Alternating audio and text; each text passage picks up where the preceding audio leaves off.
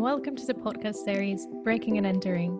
I am Victoire Barbin Perron, a reporter at Citywire Selector, and the host of Breaking and Entering, a new podcast that highlights outstanding career paths within the asset management industry. In this podcast, we profile successful asset managers who have added a string to their bow and decided to pursue new ventures, ranging from food businesses to tech enterprises to academia.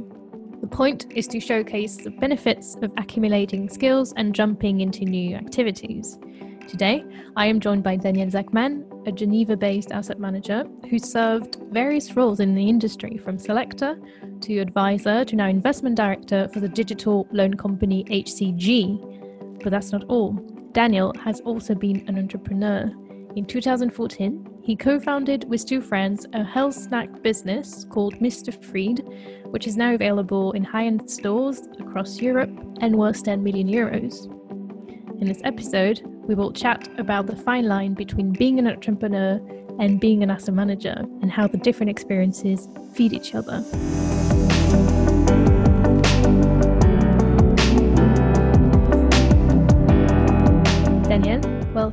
And thank you for joining. Thank you, Victoire. I'm very happy uh, to be here with you today. And I'm particularly glad that apparently I've had a fantastic career. So thank you for Yes, and funnily enough, the conversation we are about to have commemorates your relationship to Citywire because five years ago this month, you were the cover star of the Citywire Selector June magazine. Yep, I remember vividly. Yes, and you'd been featured as a disruptive research chief at Bedrock who was tapping into unconstrained opportunities. And um, in the double page interview was also mentioned that your activity extended beyond asset management per se, because then you just launched the delicious tortilla snack brand uh, called Mr. Free'd with your partners Thomas Missa and David Ventura. How did you come about jumping into entrepreneurship while still working as a head of research at Bedrock? How does that even work? You know, so so I had spent, I would say, roughly uh, seven to eight years um, at Bedrock, and you know, as, as I guess many, uh, you know, I, I, guess many people find themselves in their shoes of wanting to do a little bit something a little bit more entrepreneurial, something a little bit more fun, and that was definitely the case um, for me and, and, and, two good friends of mine.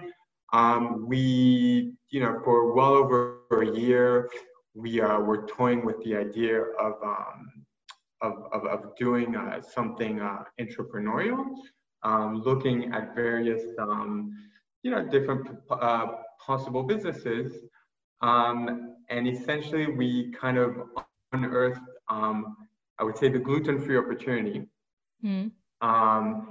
and uh, you know and so and so from then on we thought well is this something uh, you know, that is uh, a growth opportunity. Is This is something that could be fun. Um, could we do something in this space? And um, essentially, after uh, doing some research, uh, we determined we could, and then we uh, decided to move ahead with the project. And how did you? But how did you guys go around the business? Because the healthy snacking market has been, and the gluten-free market has been a growing trend for years. Yeah. Um, and I think it, it, still has a forecasted growth of like 5% um, to 2025. But there's that because it's such a trend means there's also strong competition. Um, yeah. How, so did you swim in what we called a red ocean strategy, which is which means a saturated market, or did you manage to make it a blue ocean strategy? Yeah, so I think we managed to do a blue ocean strategy. So actually, um, when we started to look at this opportunity. So this was really 2012. I guess it was really at the at the start of this trend. Definitely in Europe, maybe a little bit less so in, in the States, but definitely in Europe, it was the beginning of this trend.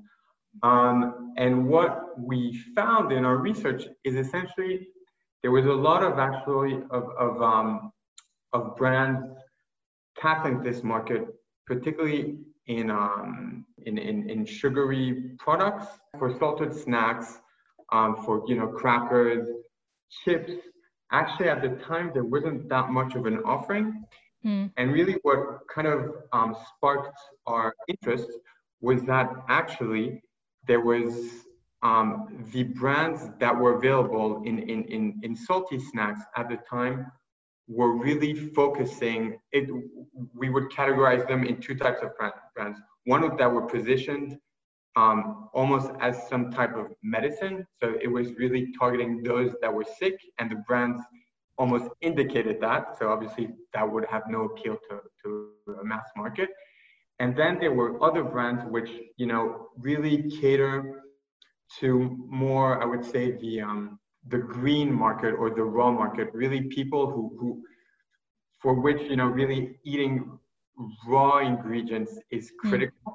And so we saw that there was this interesting um, hole in the market whereby essentially if you could come up with a brand that's fun, um, you know, that's young, that's a little bit different, and also that's obviously that's gluten free and, and, and, and, and healthier, then we could um, we, we then we could do something. Um, and that's and listen, that's exactly what we did. Um, that's exactly what we did. Um, and really, I would say that kind of our um, one of our inspiration was actually um, was the brand Innocent um, that you know initially did only um, uh, juice, but now obviously offers a lot more products.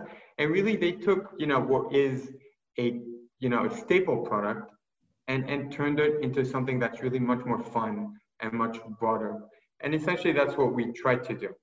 Right. And, and then obviously we're, we're uh, quite happy with um, the development so far. And that's what you have. I have with me. Wait.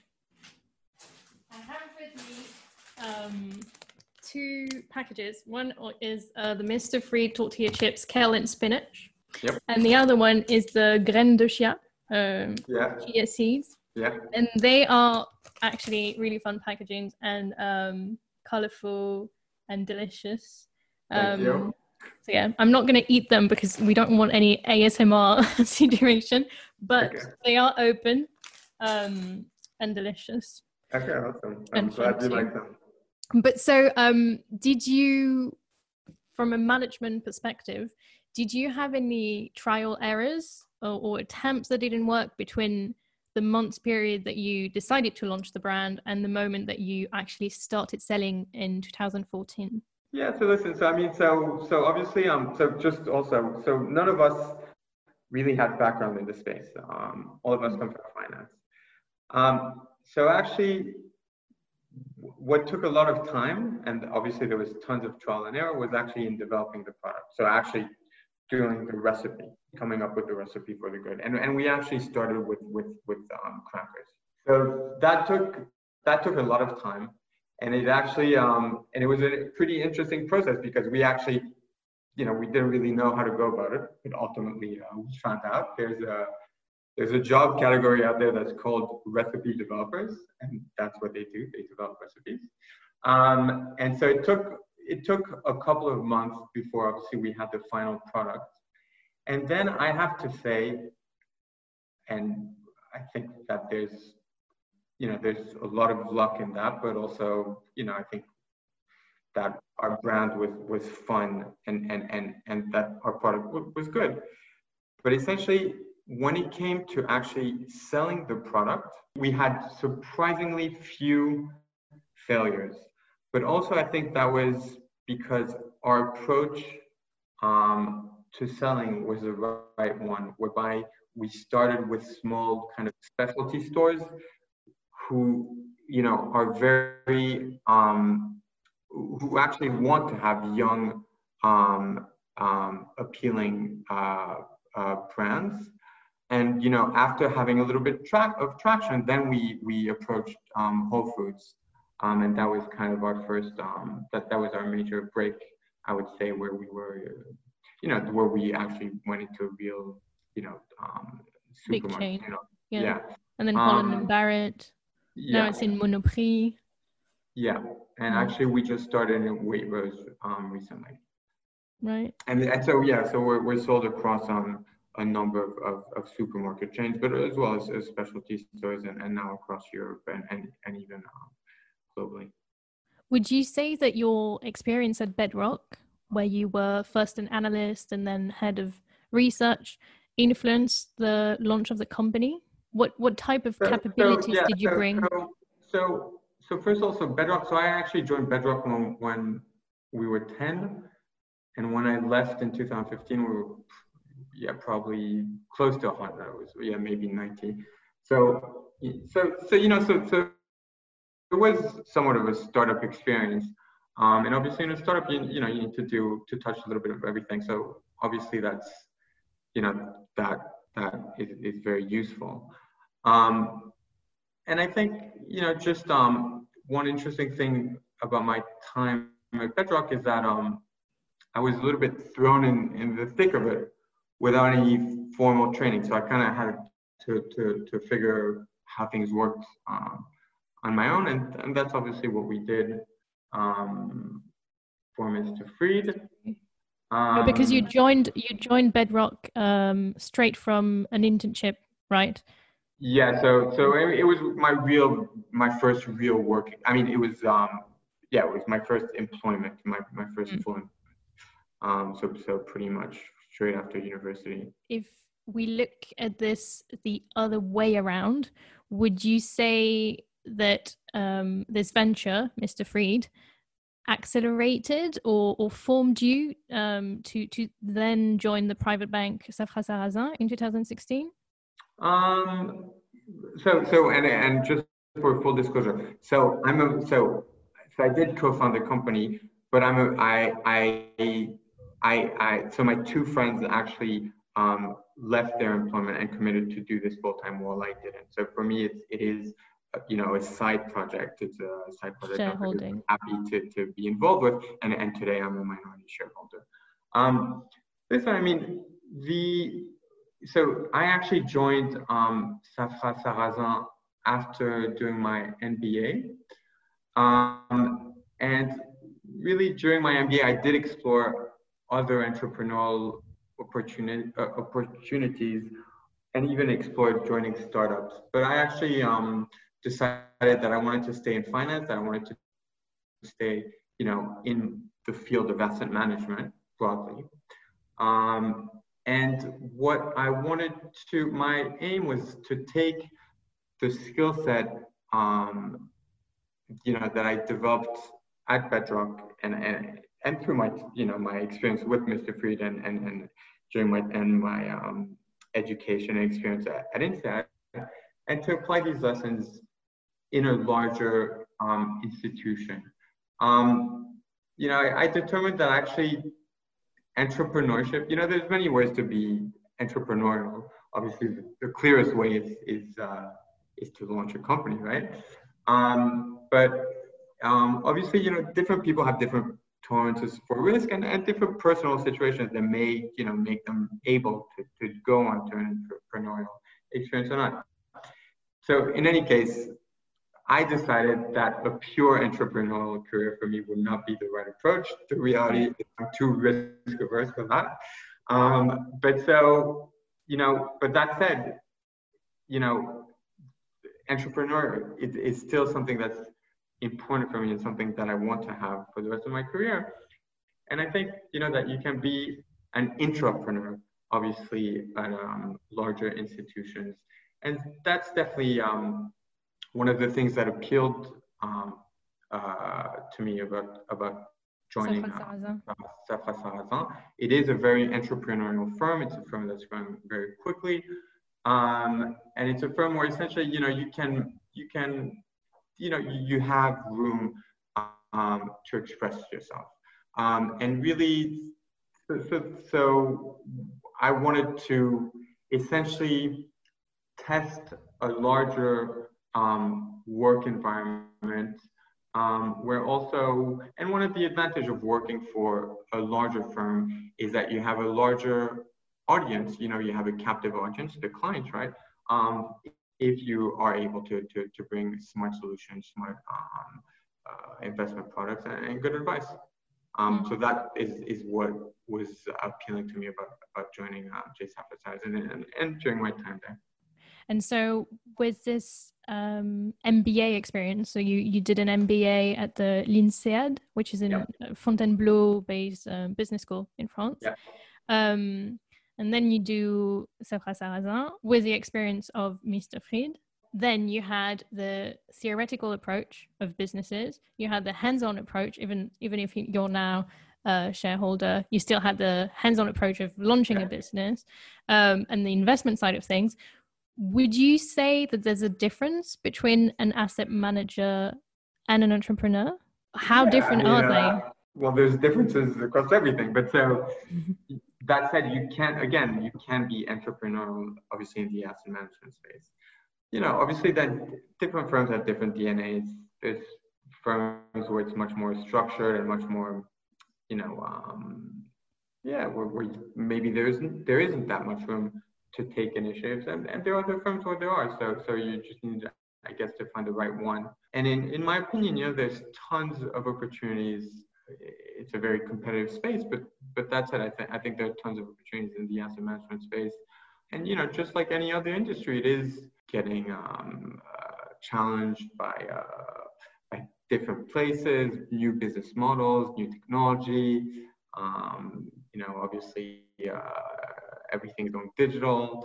Um, and so, you know, I think it's a space that's as exciting as any. And, you know, obviously, uh, if you like um, the world of investments, then uh, obviously it's a great space for you. Yeah. I think this ties in with, um, you know, the um, French slash Irish economist uh, Richard Cantillon. I think he defined entrepreneur entrepreneurship and entrepreneurs as risk takers who um, allocated resources to exploit opportunities in order to maximize financial return. Yeah. So I think there's a very fine line between asset manager and entrepreneurs, but yeah. still very interesting. Yeah. Um, from the outside looking in, it seems that you're attracted or, or driven by niche products that may be disruptive. So whether it's, for instance, a healthy tortilla crisp with kale and spinach flavors or a range of products that you intended to develop uh, in the private bank Safra Sarasin. Is that right? Yeah, that's exactly right. Yeah, so so so my view, um, you know, just generally is is that to be successful, you you, you obviously need to, to come up with innovative um, solutions. Um, so you know, so that's what I did both at Bedrock and at Safra Sarasin, and, and obviously um, and obviously with with Mr. Free'd.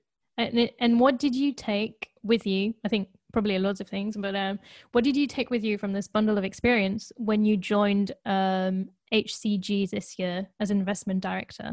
So at both Bedrock and, and J Safra Sarasin, I was really trying to push again those innovative um, investment solutions, and really the um, bonus for me to move to HCG is that actually in my opinion, HCG offers all of that. Is that we, you know, invest in um, a highly innovative space, and we offer a product that that, in my opinion, is extremely attractive. You know, both on an absolute basis and, and, and on a relative basis, you know, relative to, to other investment opportunities. And the so digital here, loans, right? HCG, yeah, yeah. So digital it, loans. Yeah, so we buy credit assets that are originated through um, through digital channels. Um, and so, you know, for a number, number of reasons, it's it's a super attractive um, um, asset class. Again, it's one that's innovative. You know, it's still few people know about this asset class, but it's one that that can really contribute greatly to to to a portfolio of assets. And I think you know there's tremendous opportunities for us, and so that's why I was so keen on on on, on joining HCG. Um, and and to be honest, it's definitely a strategy um, that I had actually um, um, promoted both um, at Bedrock, at JSF, Safra Sarasin. So not necessarily HCG, but definitely the, the asset class do you ever brag about having um because because you've got such a set of of uh, different roles which i think is really enriching because you've been a selector um you've been an advisor entrepreneur um and now investment director within this digital credit space um do you do you ever try to sell the, those different cards that you have that you can play, or do you?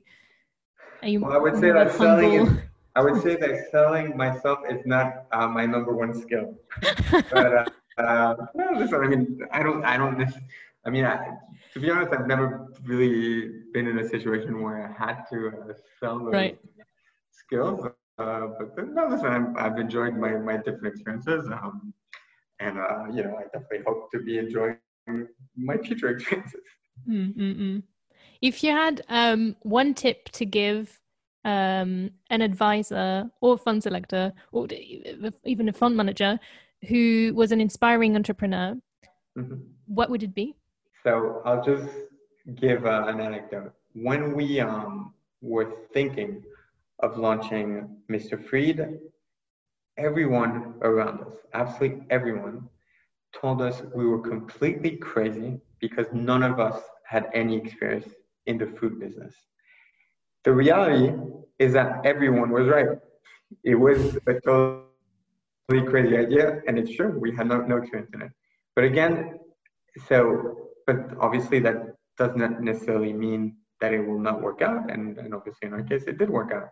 Um, so what I would say is that obviously you should always um, listen to others and you should always take in advice, but you shouldn't be discouraged by, by people telling you that your idea is, is, is not necessarily a good one.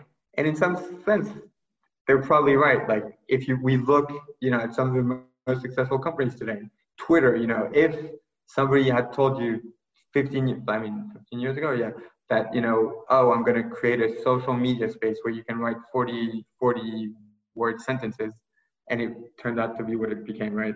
I mean, so again, I would, if you're confident in your, in your business idea, I would say don't get too discouraged by, by people um, saying that might not be a good idea and keep going.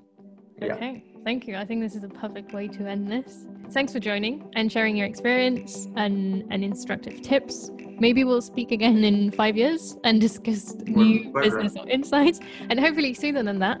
But in the meantime, best wishes and dear listeners, um, thank you for listening in. If you haven't tried a Mr. Free'd crisp yet, go get it. It's absolutely delicious. And if you want to find out more inspiring profiles of multi-dimensional asset managers, you can go and check out the rest of the Breaking and Entering series on the Citywire Selector podcast that is available on Spotify.